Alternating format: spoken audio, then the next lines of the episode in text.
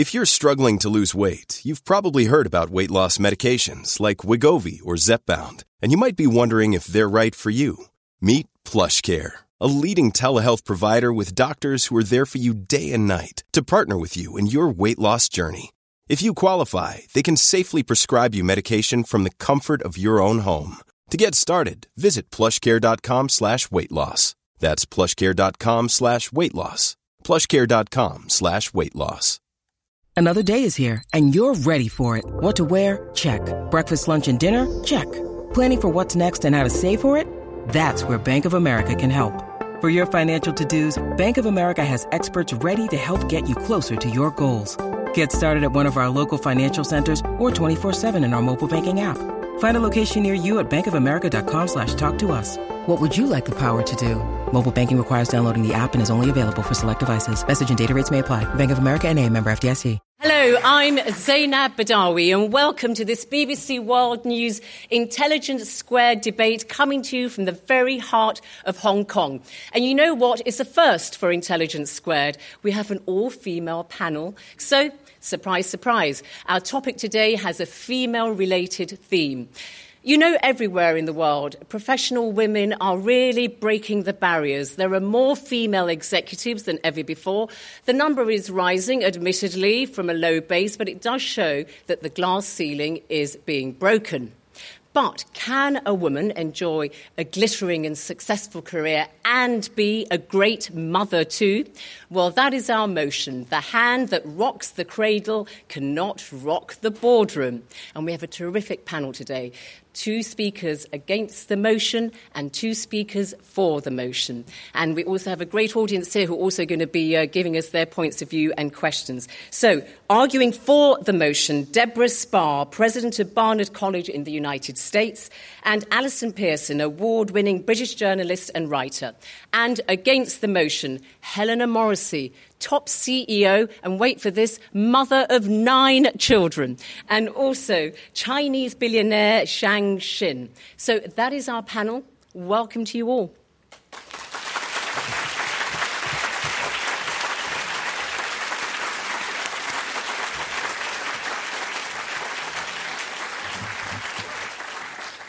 So, our first speaker for the motion, the hand that rocks the cradle cannot rock the boardroom, is Deborah Spar, president of Barnard College. Now, that's a liberal arts college affiliated to Columbia University in the United States. She's written many books, but her book, Wonder Women Sex, Power, and Perfection, it has a central message that women should stop trying to be good at uh, everything. Thanks for that tip, uh, Deborah. And Deborah is a very uh, vocal proponent of women education and leadership, and previously she was a professor at Harvard Business School. So, Deborah, please come to the podium. Your time starts now.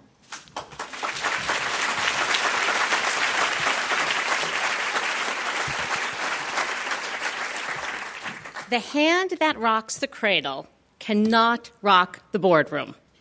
Let me repeat the hand that rocks the cradle incontrovertibly cannot rock the boardroom. This isn't sexism. This isn't conservatism. It's simply math. A nursing mother will spend, on average, 18 hours a week simply feeding her newborn. Then, unless she has full time help, common in some parts of the wor- world, but not most, she will spend an additional 40 hours a week tending to the household chores that tend to attach themselves to small, helpless creatures. In addition, our average woman will probably spend countless hours taking care of an older child or two, going to doctor's visits, clothes shopping, play dates, she will probably be spending additional hours that we won't bother counting looking after a spouse who might as well be looked after because she can barely find time to get out of the house. Maybe a Wonder Woman can make the math work if she's working 33 hours in the home and maybe even as much as 40 hours a week if she has a very predictable or very flexible job and again, she is Wonder Woman. But as CEO, the chair of a publicly traded corporation, the head, quite frankly, of any major enterprise, it's simply not possible, or at least highly, highly unlikely. Now, clearly, there are many forces at play here. Discrimination, sadly, is alive and well, but at the end of the day, the dominant reason, and in fact, I think the scariest reason why we don't see more mothers among the ranks of these leadership positions is that these leadership positions are simply not 35 hour a week jobs. They are not 40 hour a week jobs. Being a CEO or being in a position where one is able to rock the boardroom in the vernacular of this debate is a 50 or a 60 or a 70 hour a week job, with, in addition, international travel, sudden and unmovable deadlines, and that global plague known as the international conference call. Now, there are some logical flaws in what I've just laid out. Women can, can find or hire somebody to rock that cradle for them. And if they are willing to hire a cradle rocker, then they can rock the boardroom. That cradle rocker can be a nanny, if they have the means to do so. It can be a mother in law, if that works for the family. It can be, it can be a partner, again, if that works for the family. But in any case, this cradle rocker that the mother acquires or hires has to truly be the primary cradle rocker. Finally, women can also choose, and this is a very legitimate choice, not to have children and to concentrate instead on their boardroom activities. In all of these cases, though, the underlying constraint crucially does not change. If they want to stay in the boardroom or get to the boardroom quickly, women and men cannot at the same time be rocking the cradle. This is not, again, a matter of skills or preferences or biology, but rather just that at the end of the day, there simply are not enough hours in the day. Bearing this in mind, the sheer mathematical impossibility of anyone, man or woman, being able to simultaneously rock the cradle and the ballroom, I ask you please to join me in supporting the proposition before you. Thank you.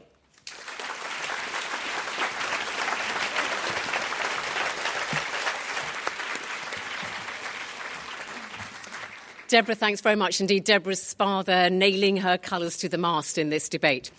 All right, against the motion, we now have Helena Morrissey. She is CEO of Newton Investment Management. She's also founder of the 30% Club, which aims to get 30% of women in British boardrooms by the end of next year. But key thing is, and we all want to know how she did it, is she is not only a top CEO, she's also the mother of nine children. Helena, how do you do it?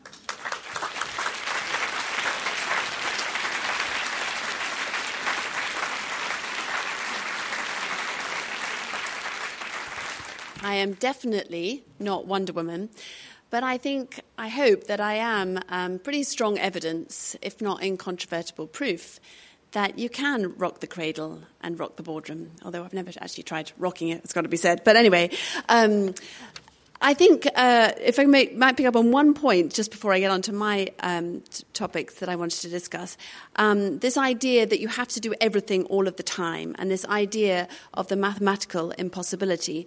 I think that you're uh, sh- setting our expectations too low, and I have found that a lot of women, in particular, restrict themselves by actually worrying and agonizing and spending a lot of their hours uh, thinking about all the things they can't do, whereas actually we are all capable, men and women, of doing a whole lot more.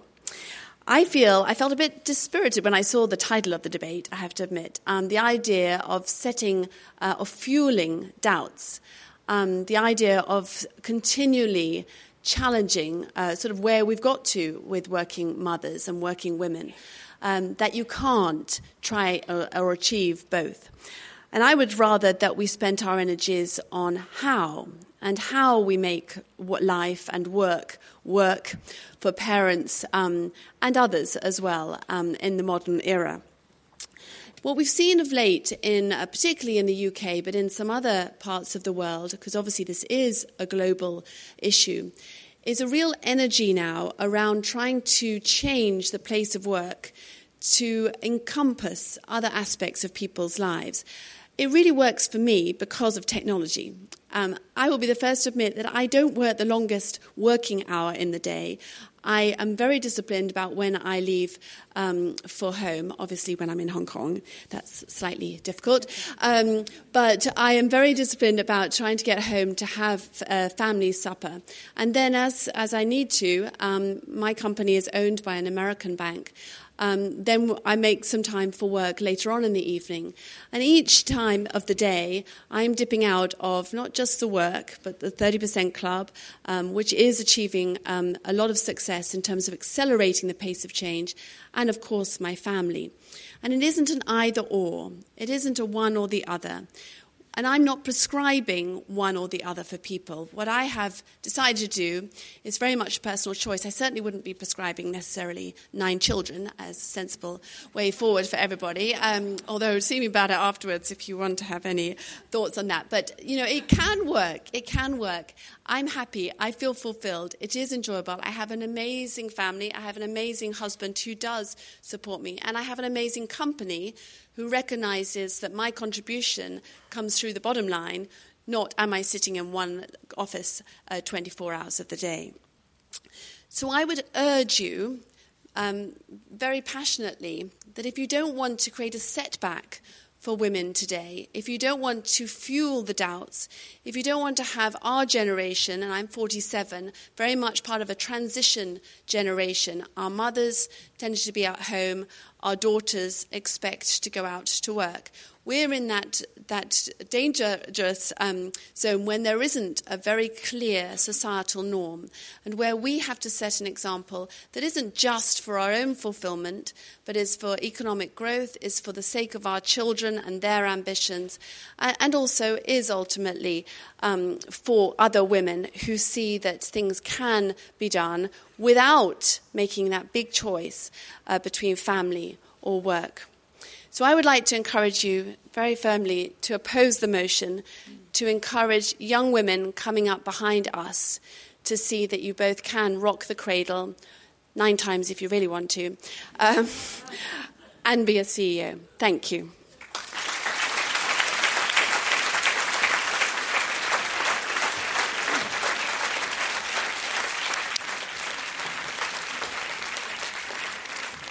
Helena Morrissey there, thank you very much indeed, with a rallying cry to the younger generation. Very brave of you to admit that you are 47. You don't look a day over 37. Helena, there we go, clearly doing something right. Okay, for the motion, the hand that. I'm not going to tell you my age, incidentally. Do you know what? I never mind if anybody asks me how old I am, because I'm quite prepared to lie. But anyway.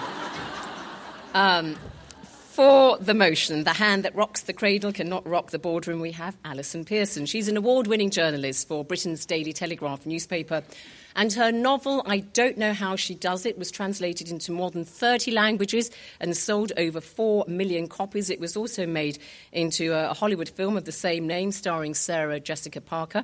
And it's a heartbreaking story of a woman who struggles with work and motherhood. And Allison herself does campaign a great deal for better paternity rights to help women gain true equality. But clearly, you don't think we've got there yet because you are arguing for the motion. Allison, your time starts now. Thank you.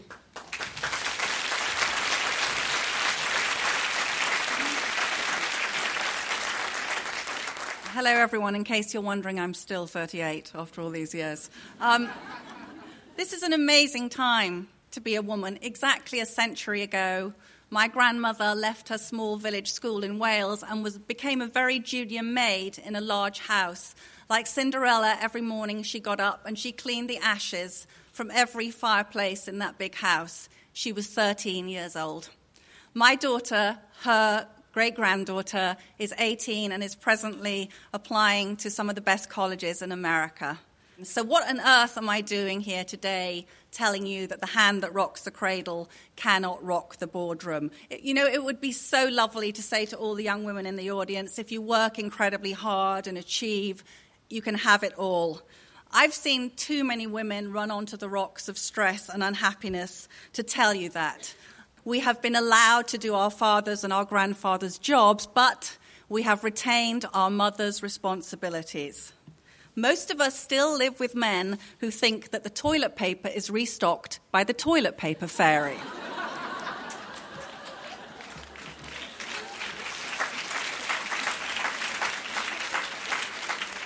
Clean socks and underwear appear mysteriously in men's drawers.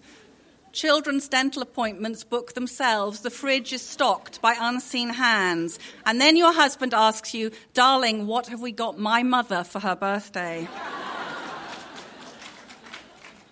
That's the woman who has to remember everything in addition to the stuff she carries around in her head from the day job. Women carry the puzzle of family life in our heads. We just do. I remember a business trip I went on years ago when my kids were still very tiny. And as I was leaving the house, I handed my husband a list of all the tasks he would have to take care of while he was away. Anthony looked totally bewildered for a while, and then he said, But it looks like a plan for invading a small country. And you know he was right in a way, because every mother in this room, every mother in Hong Kong, every mother in Hampshire, Honolulu, Honduras, Hyderabad runs a small country called home. She is its health minister and the secretary of state for homework and in, char- in charge of policing un- unsuitable boyfriends. Which is where I am at the moment. No, you cannot go out with a mechanic who has a dragon tattoo on his nose. So we all of us look in the glossy magazines and we see these fantastic women who are having it all. You know, she's with one hand she's running her corporation, with the other hand she's rocking the double buggy with the triplets in it. You know, um, she has of course a perfect, adoring husband who is really, really happy that his wife is working 70 hours a week and is too exhausted to have sex with him. Is he really happy? No, he's not really happy. So let me tell you, those women at boardroom level are not having it all.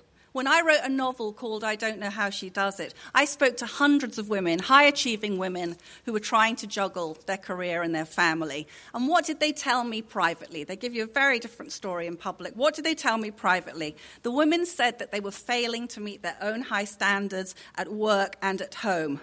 They were neglecting their own health, shockingly. You'd be amazed how many women will see to everybody else's health first and leave their own to the end. One banker, I love this, said to me that it would be safer to come out as a cocaine addict in her firm than as a mother. She said, at least they, at least they have a program for drug addicts, she said. Motherhood Motherhood is a lifelong and incurable condition, and so it is. So, as long as the women stayed childless and married to their job, their careers prospered. Once they had a baby or two, and two, three is the real killer, that's when you get into trouble. It becomes a different story. 96% of female graduates from the top college in France said that having children or being of childbearing age was a huge obstacle to career progression that women can see on the other side of that fabled glass ceiling, and they ask themselves, why would I want to do that? Do I want to bring life into this world and not be around to nurture it? Do I want to be like the advertising CEO who reads bedtime stories to her daughter over Skype? Women have changed enough. Over the past half century, we have done our best to become men, to fit in with a workplace designed by men for the convenience of men, now work needs to change to suit women. Ladies, we need full credit for the remarkable unpaid job of running that small country called home. And until that glorious day, I'm sorry, but the hand that rocks the cradle cannot rock the boardroom. Thank you.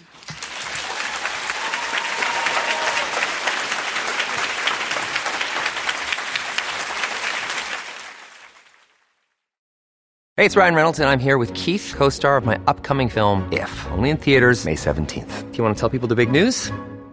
All right, I'll do. Sign up now and you'll get unlimited for $15 a month in six months of Paramount Plus Essential Plan on us. Mintmobile.com slash switch. Upfront payment of $45 equivalent to $15 per month. Unlimited over 40 gigabytes per month. Face lower speeds. Videos at 480p. Active Mint customers by 531.24 get six months of Paramount Plus Essential Plan. Auto renews after six months. Offer ends May 31st, 2024. Separate Paramount Plus registration required. Terms and conditions apply if rated PG. When you need mealtime inspiration, it's worth shopping Kroger, where you'll find over 30,000 mouthwatering choices that excite your inner foodie. And no matter what tasty choice you make, you'll enjoy our everyday low prices, plus extra ways to save, like digital coupons worth over $600 each week. You can also save up to $1 off per gallon at the pump with fuel points. More savings and more inspiring flavors make shopping Kroger worth it every time. Kroger, fresh for everyone. Fuel restrictions apply.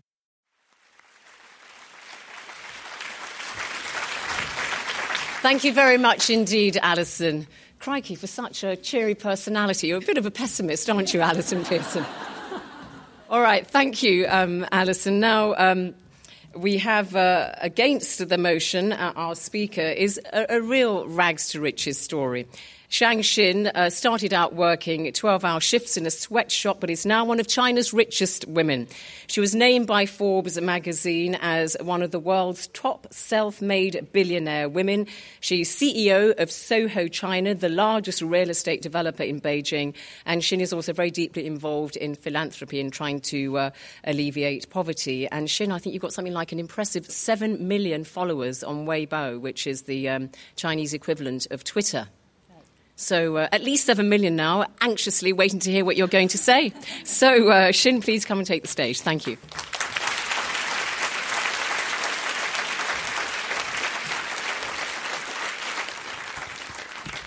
Well, ladies and gentlemen, I'm the CEO of Soho China. It's a public traded company. We're the largest real estate developer in offices in China. And I'm under just as much pressure to perform as any other CEO. And at the same time, I'm a mother of two very demanding boys. And I can say I'm almost always home for breakfast and dinner. This is all done not because I'm a superwoman. All this is possible because I have a tremendously supportive husband who is here tonight. Can we give him a round of applause? And I have a very capable assistant who run my life by the minute. It may come with its challenges, but I, as I would like to convince you all today, women who are excellent mothers are just as capable, if not better suited, better qualified than men to command the boardroom, physically, emotionally, and intellectually. Physically, physically women are perfectly capable of leadership. The idea that women cannot be capable business leader is obsolete and old fashioned. This comes from the old thinking in hunting and gathering and agriculture societies. It is primitive and it is absolutely irrelevant in the current corporate environment. Intellectually, from an intellectual standpoint now, women in many countries are getting equal education to men. For Chinese women, over 50% of college graduates are girls. Now, in recent years, we're seeing increasing numbers of women taking up leadership roles, outstanding leaders like Angela Merkel, Hillary Clinton, uh, Marissa Mayer, and um, Indra Nooyi, so many, many more. They are clearly demonstrating they're every inch intellectually equal to their male counterparts. Emotionally, this is probably the most controversial area for debate. Many people would argue women do not have the emotional toughness to deal with the corporate environment. I can assure you that emotionally, women are natural, naturally resilient and they are able to adapt to the boardroom environment. Boardrooms, there's plenty of drama, managing risk, managing growth, or even managing politics, managing malicious competition. These are the boardroom dynamics that scare the timid away. But as mothers, we've all been well trained in the boot camp at home. Emotionally, women are naturally more resilient than men. A man can be more decisive, while women tend to be more conscientious and more considerate. They have different strengths in terms of emotion. That's why women roles are so important. I believe that the ideal scenario is to have both men and women together side by side. Men and women are like the two wings of a bird. and it takes both to fly high. Now, can the hand that rocks the cradle also rock the ballroom? In my case, the answer is yes. You can do both, but the underlying issue is that you need to want it. You need to have a PhD. What does PhD stands for? P stands for poor, H stands for hungry, D stands for determined. We have plenty of PhDs in our boardroom. Some of you may say, if what I said is true, why are there not more women in the boardroom than men? Or as many as men? It is true that even though we're seeing a stronger female presence in the corporate world today, admittedly, boardrooms are still largely controlled by men. It only reminds us that we still have a long way to go. A debate like today is a perfect vehicle to remind women that, that women that we possess all of the capabilities necessary to do both. Rock the cradle and the ballroom. I applaud Intelligences Square to choose this topic for debate today. Itself is a great support to women's advancement in the society. Thank you all and vote no. Thank you.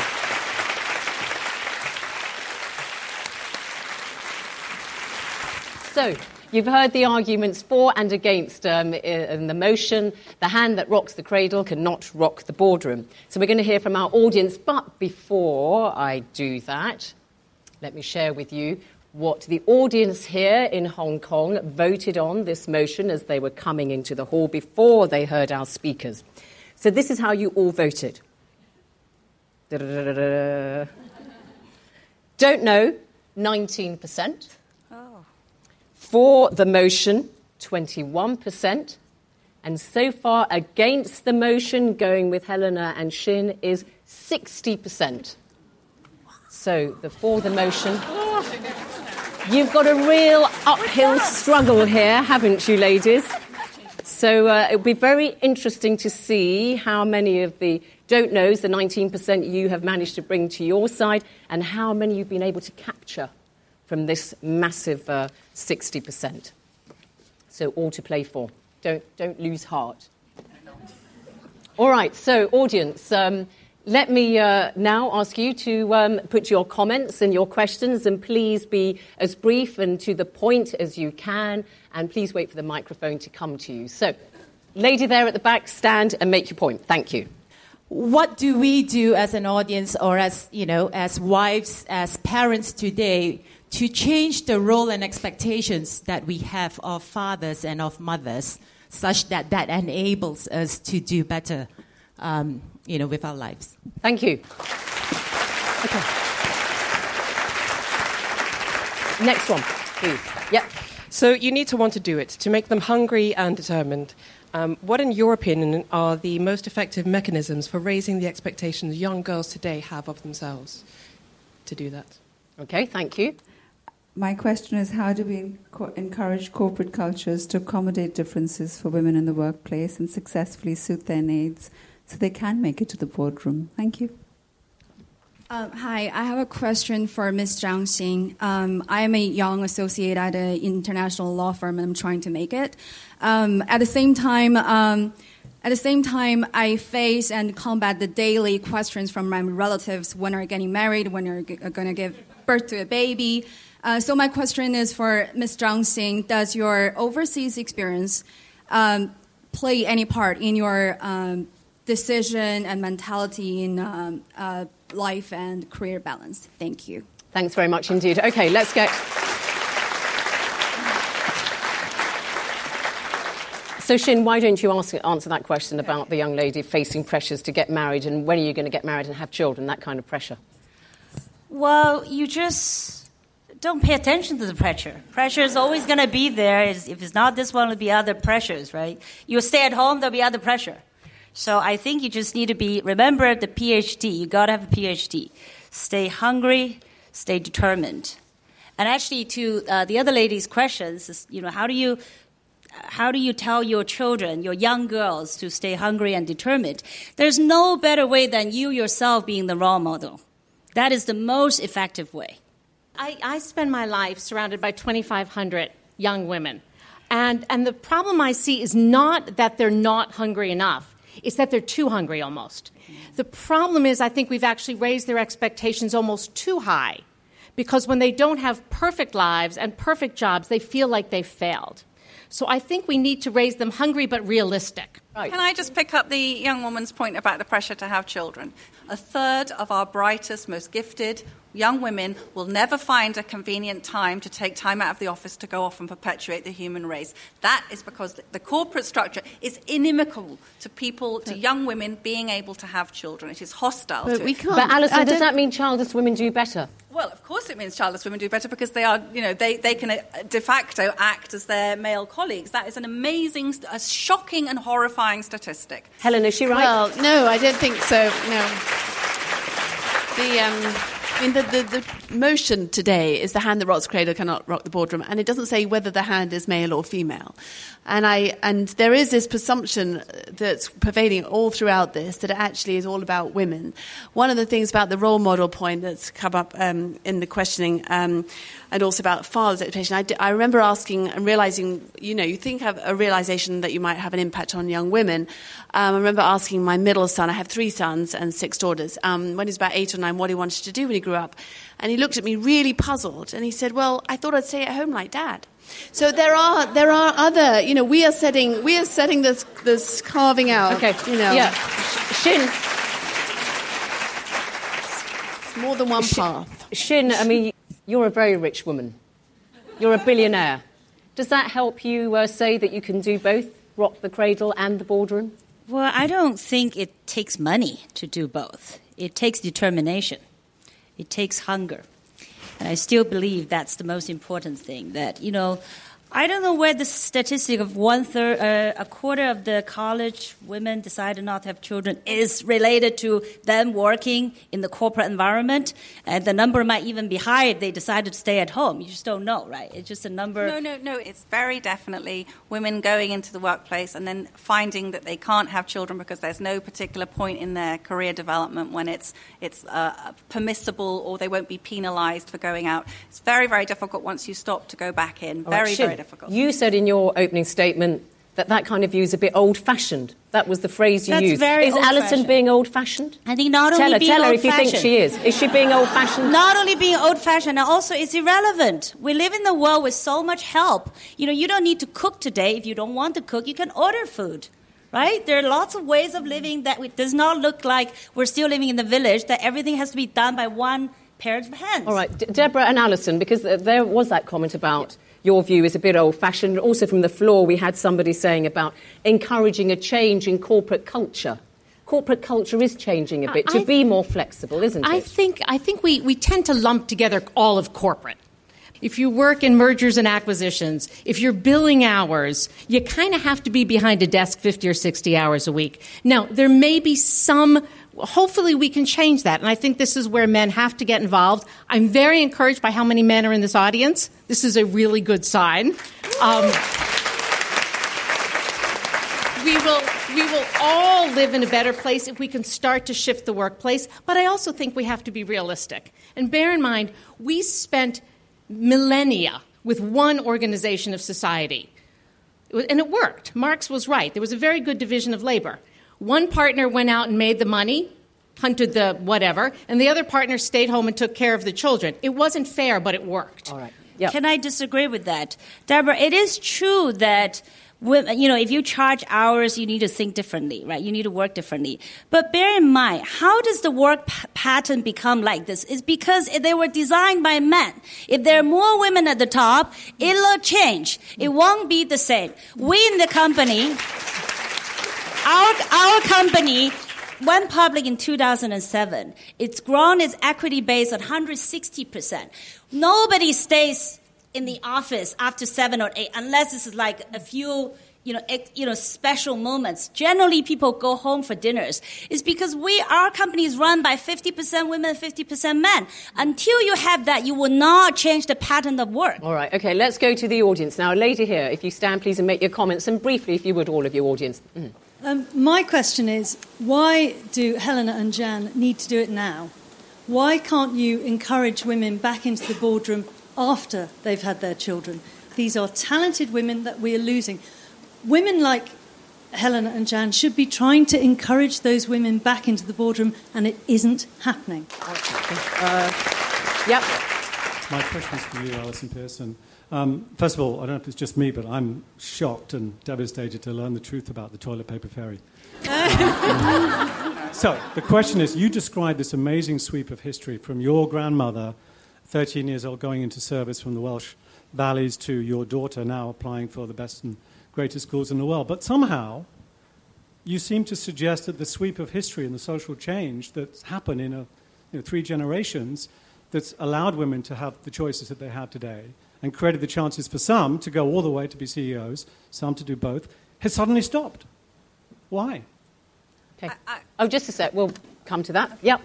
Hi, I work for an organization that tracks the women on boards of Hong Kong companies, on the Hang Seng Index companies. And there's good news and there's bad news. The good news is the numbers are trending in the right direction. The bad news is things are moving at a glacial pace. So, why is change taking so long? Okay, thanks. All right, indeed. Um, Allison, let's just take that point first of all. You spoke very movingly about your grandmother and your daughter doing very well. Why do you think social change has just suddenly stopped? Well, I, I, I, don't, I don't think it has stopped to answer your question. I just think we're, we're part of an experiment. I mean, we, you know, it, it's not been very long. I mean, you know, my grandmother got the vote, what was it, 1928? This is very, very early days in terms of the great roll of centuries. And I just want to speak for Deborah and I here, if I may, which is that we are not saying in any way that women aren't talented or don't deserve every opportunity that's going. We absolutely do. I'm not being pessimistic. I'm just trying to say that there are children here. My daughter doesn't want a role model. My daughter said to me when she was little, Why can't the weeks be the weekends, mummy? Sure, so the mummies think- can see the children more. You've got children here. You don't just have children and farm them out to somebody hoping that they'll turn into well balanced human beings. I don't think you do. What about that point about the good news is at least looking at these figures in Asia, things are moving Tiny. in the right direction, yes. but at a glacial speed. Glacial so, uh, so, uh, is oh, that is that? I mean, that's a bit encouraging, ladies, isn't it? It's, well, glacial is not an encouraging word, but but but I but I do think we are moving in the right direction. It's much slower than, than any of us in this room would like, but it is moving. And and I think the more conversations we have along the lines, the better. I think I, I completely agree with Xin's point. Getting more women at the top will start to change the dynamic, but of course we're stuck here because if, if, we're, we're in a you know a cycle unless we get more women through the middle ranks that's where we're losing them all right we won't get to the top let's just there was one question from the audience which yeah. said women are actually better after they've well, had children at juggling because you things. end up to having to work out your priorities and you know i used to work sort of 6 a.m till 9 p.m and do only the hours between 6 and 8 and seven and nine in terms of real serious work. There was a lot of, you know, hang about and chatting and so forth, and you get more focus. And just very quickly, how do you outsource? What do you decide to outsource? Is it you get the takeaway meals, you get the, I, the nannies, or, or what? I think that's such a wonderful question because I think so many women, and this goes to, I think, Helena's or Xin's point, women don't outsource enough. You know, we, we want to make the perfect meal and, and plump the perfect pillows. The more you can outsource, the better. But with a huge caveat, money helps here. Let's be honest. We are talking about a rich person's problem. Okay. But the one part you can't outsource is the children. And I think one of the one of the traps we all fall into is we think that it gets easier as they get get older. It actually gets harder. All right. Why? And just in response to that question about the glacial speed at which things are moving in the right direction, but very slowly, why is the pace so slow, do you think? Why is it so difficult to get a change in corporate culture? Could I just mention that we've had a really exciting breakthrough in the UK in the last three years? Um, so we've had the Lord Davies Review and then the 30% Club um, started about three years ago. And what we've seen is a real sort of change in mindset. So this is not seen as a women's issue now, it's seen as a business issue. And just give a flavour, in 2012, for example, half of the FTSE board appointments went to women, or 49% if I'm going to be called up on it. But really, that's a huge change. Um, and I think there's a realization now that businesses are better to have better gender balance throughout. Okay, more questions, please, from the floor. Yes, please do stand, make your comments. Hi, I'm here with a bunch of girlfriends, and uh, most of them are lawyers. Uh, some are partners in a law firm. We've got 18 kids between us, and I know that all of us every day wonder if we're doing the right thing. And I think Helena and Xin have um, said that they're incontrovertible proof that you can have it all. But I mean, I wonder whether you've been a good mother or not is something that you don't know now. And this may be a question that you have to put to your children. So, do you ever you know, question your conviction and wonder if there is a hidden cost that you're not going to know until the next generation? Ooh. We'll have you both stretched out on the psychologist chair in a minute. Just a minute. Okay. And you. Okay. Another point from the floor, please. Yeah, please. I am not a CEO. um, and I agree with um, all four of you on your views. They're all very relevant of how you can do it or why you can't do it.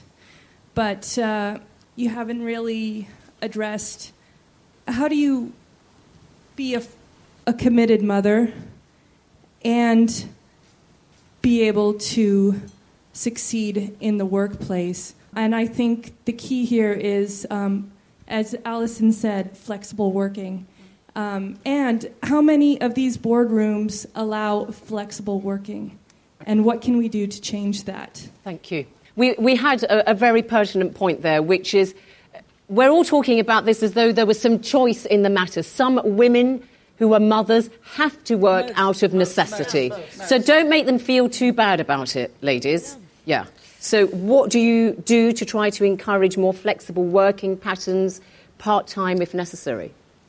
What do I do? I've been doing it for 12 years. So, yeah. so you work part time. That's how you make no, it work I, for no, you. No, I don't work part time, but I am very flexible because I'm a writer, and I, you know, if you're an academic or whatever, you, it's very, very different from having to get out of the house. And although at about, um, you know, sort of 20 to 8 in my house, I always say that if they had those um, CCTV cameras, my children would be taken away by the authorities because there's a lot of yelling and uh, and shouting. But yeah, I think the key to this is far more flexible working and. Um, as the question said from the audience, is women being allowed to come back you know, having some time out with their kids and then still not being discarded, not being treated as though they're of no consequence at all.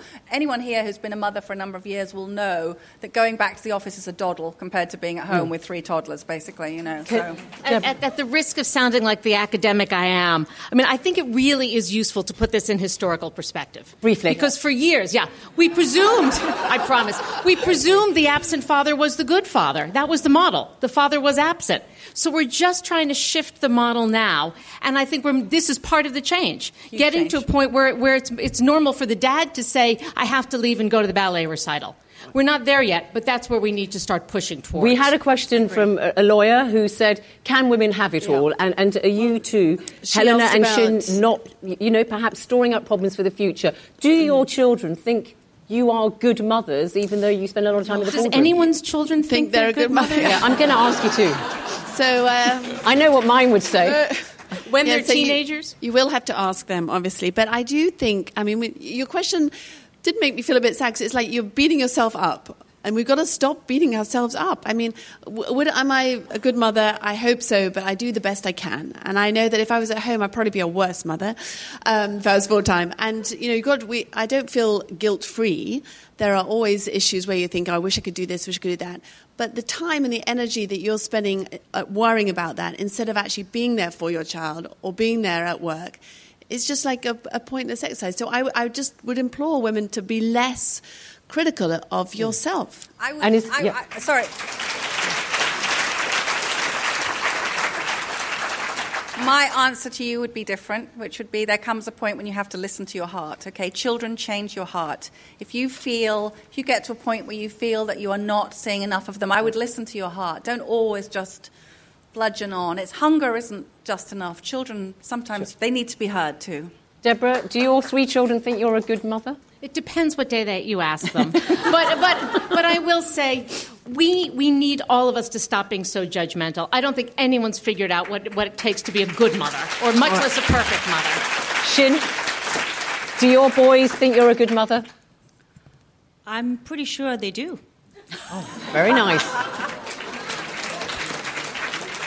Wait till they're teenagers. yeah, you know what? I know my children. You know, my 15 year old teenager who's away at a boarding school now calls me, or I call him nearly every day. That's how close we are. You know but what? he's away.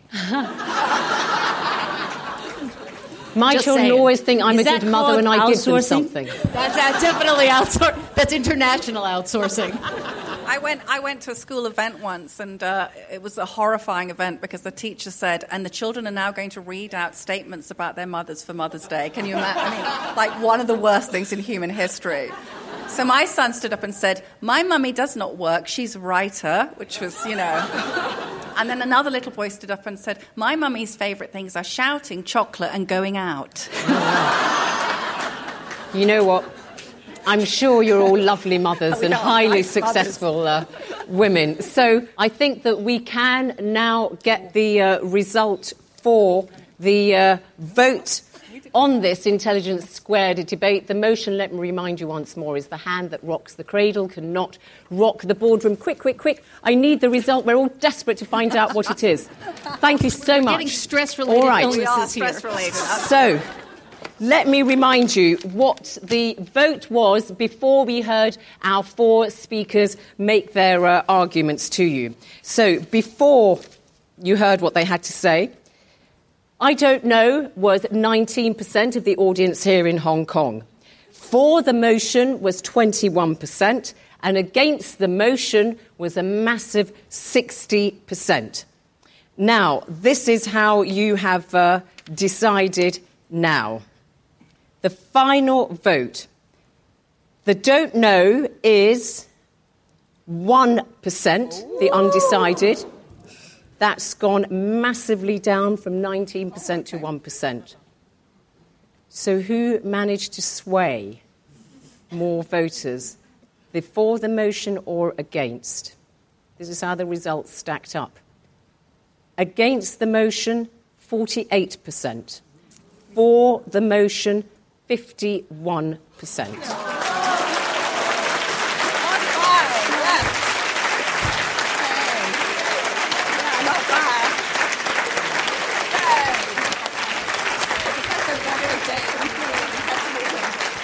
Not much in it in the end, just 3%. So um, I don't think there is a commiseration, actually. It's well done to both sides. You did very well indeed. You managed to sway quite a lot of people. Only 3% at the end Yeah, but was. De- uh, Deborah and I, I'm going to speak it. for Deborah and I. We want to say we, we're all on the same side, you know? Oh, well, yeah, sure. That's very, very true.